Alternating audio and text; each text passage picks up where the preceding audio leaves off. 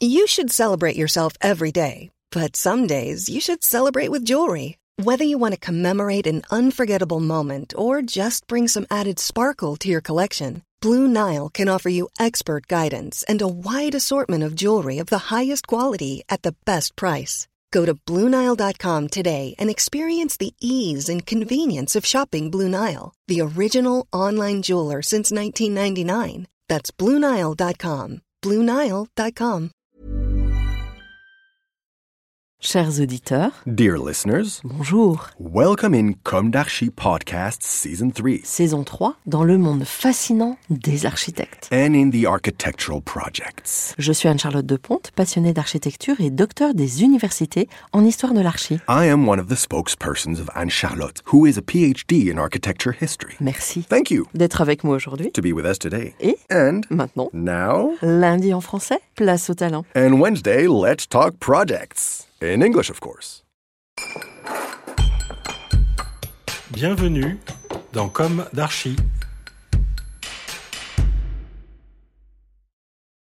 Dear listeners, good morning. This is Esther on behalf of Anne-Charlotte.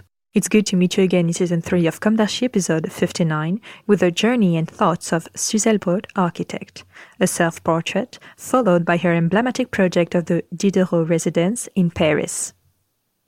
I grew up in a family of teachers for three generations, very literary, attached to secularism, the common good, discussion, and tolerance. I was rather good at math, with a rational side. In my family history, being an engineer did not seem very fulfilling. On the other hand, architecture seemed to be a kind of concretization of mathematics, a story of measurement, of numbers, but with something more. The star for my parents was Fernand Pouillon, a magnificent character, and what's more, he had written books. In short, it was a job that will suit me. I lived in the western suburbs of Paris, in Saint Germain, and so I went to the nearest architecture school in Nanterre. It wasn't a revelation right away. I didn't really understand what was being asked of me. The only reference I was told about was the book Architecture Without an Architect. The projects were designed by inspiration. This led to making crazy buildings. I stopped after the second year. I went to Venice for a year, a non modern city, a particular space of time, where I lived happily. My friends opened the door to architectural culture for me. I read, I visited cities, Rome, London, Amsterdam, Copenhagen, and the following year I was enrolled at UP8 Belleville in the third year. I really liked the time at school, in the Paris of Belleville. We worked a lot, all the time. It was the post-punk period. There was rock and architecture, it went together. That was exactly my life. After school, I had a rather classic career. I worked a bit in agencies where I didn't fit in. At the same time, with Laura Caduci, we submitted entries to open international competitions and won prizes. We presented the albums of young architecture, we won a school project in Evry, and we got the prize for the first work. With three other agencies, we occupied a large space in a private mansion in the 9th arrondissement. It all happened very quickly, without any insight or strategy. And then there was a crisis in 1993 95, which broke everything up. We didn't complement each other, we split up. First project, first site. The school project in Evry, in wood and raw concrete, was my first project and the condition of the profession. At one point, I realized that all the workers, site supervisors, and engineers were making, most of the time as well as possible, what we had designed. There is a feeling of both great pride and absolute recognition. The building site is a world in itself, a sort of ephemeral heterotopia with its rules, its codes, its multiple languages, its signs, its aesthetics. There is a stage where the building prefigures the future ruin, when just the structure appears. It's a moment I like because the building is still open to all possibilities. When you follow your building sites, you don't design in the same way.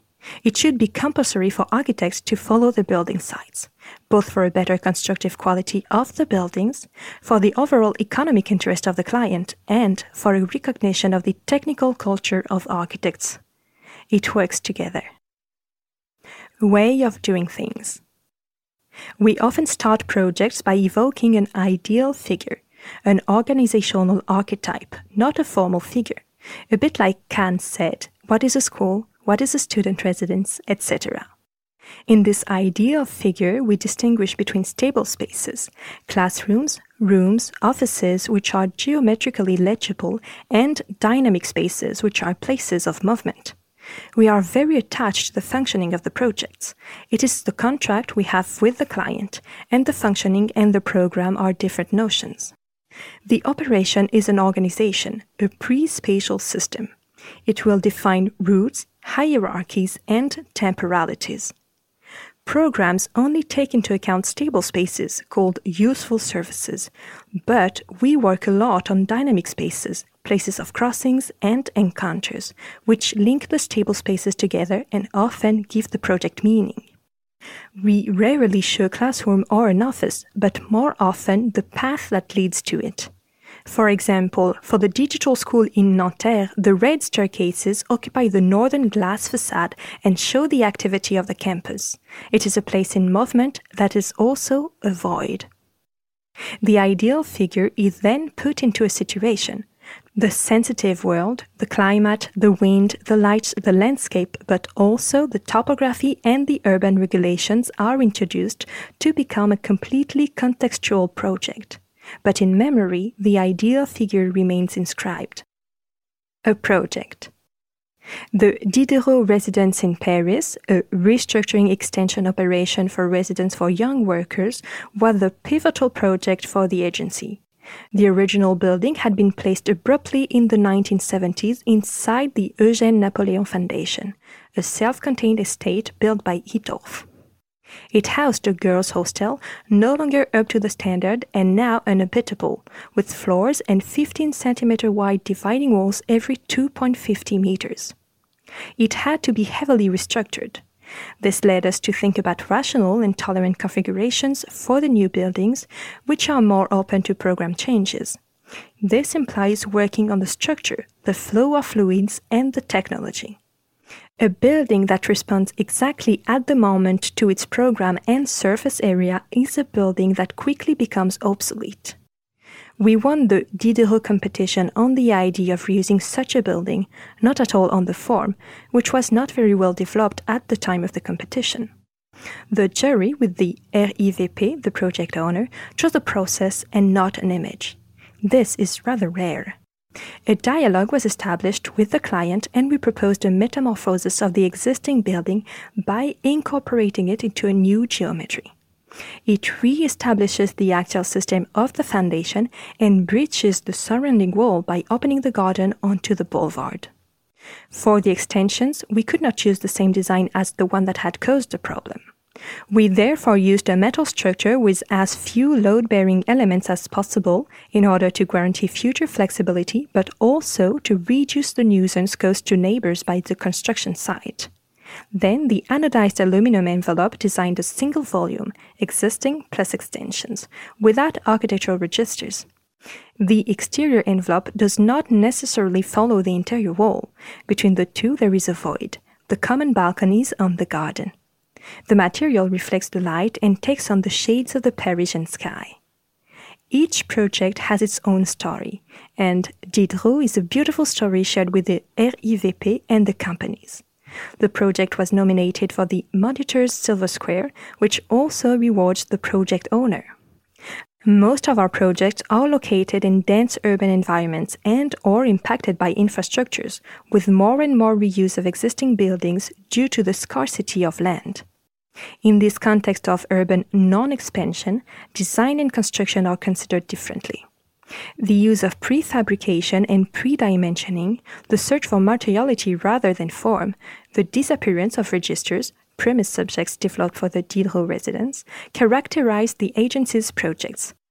The hotel above the tracks of the Montparnasse station, the intergenerational project of retirement home plus housing in the Clichy-Batignolles district, the Nanterre campus, the student residence in Évry, the restructuring of UFR 425 at the University of Orsay, which is currently underway. Dear listeners, thank you for tuning in. Let's meet again next week for a new Com d'Archi in English. And until then, take care of yourselves. Goodbye.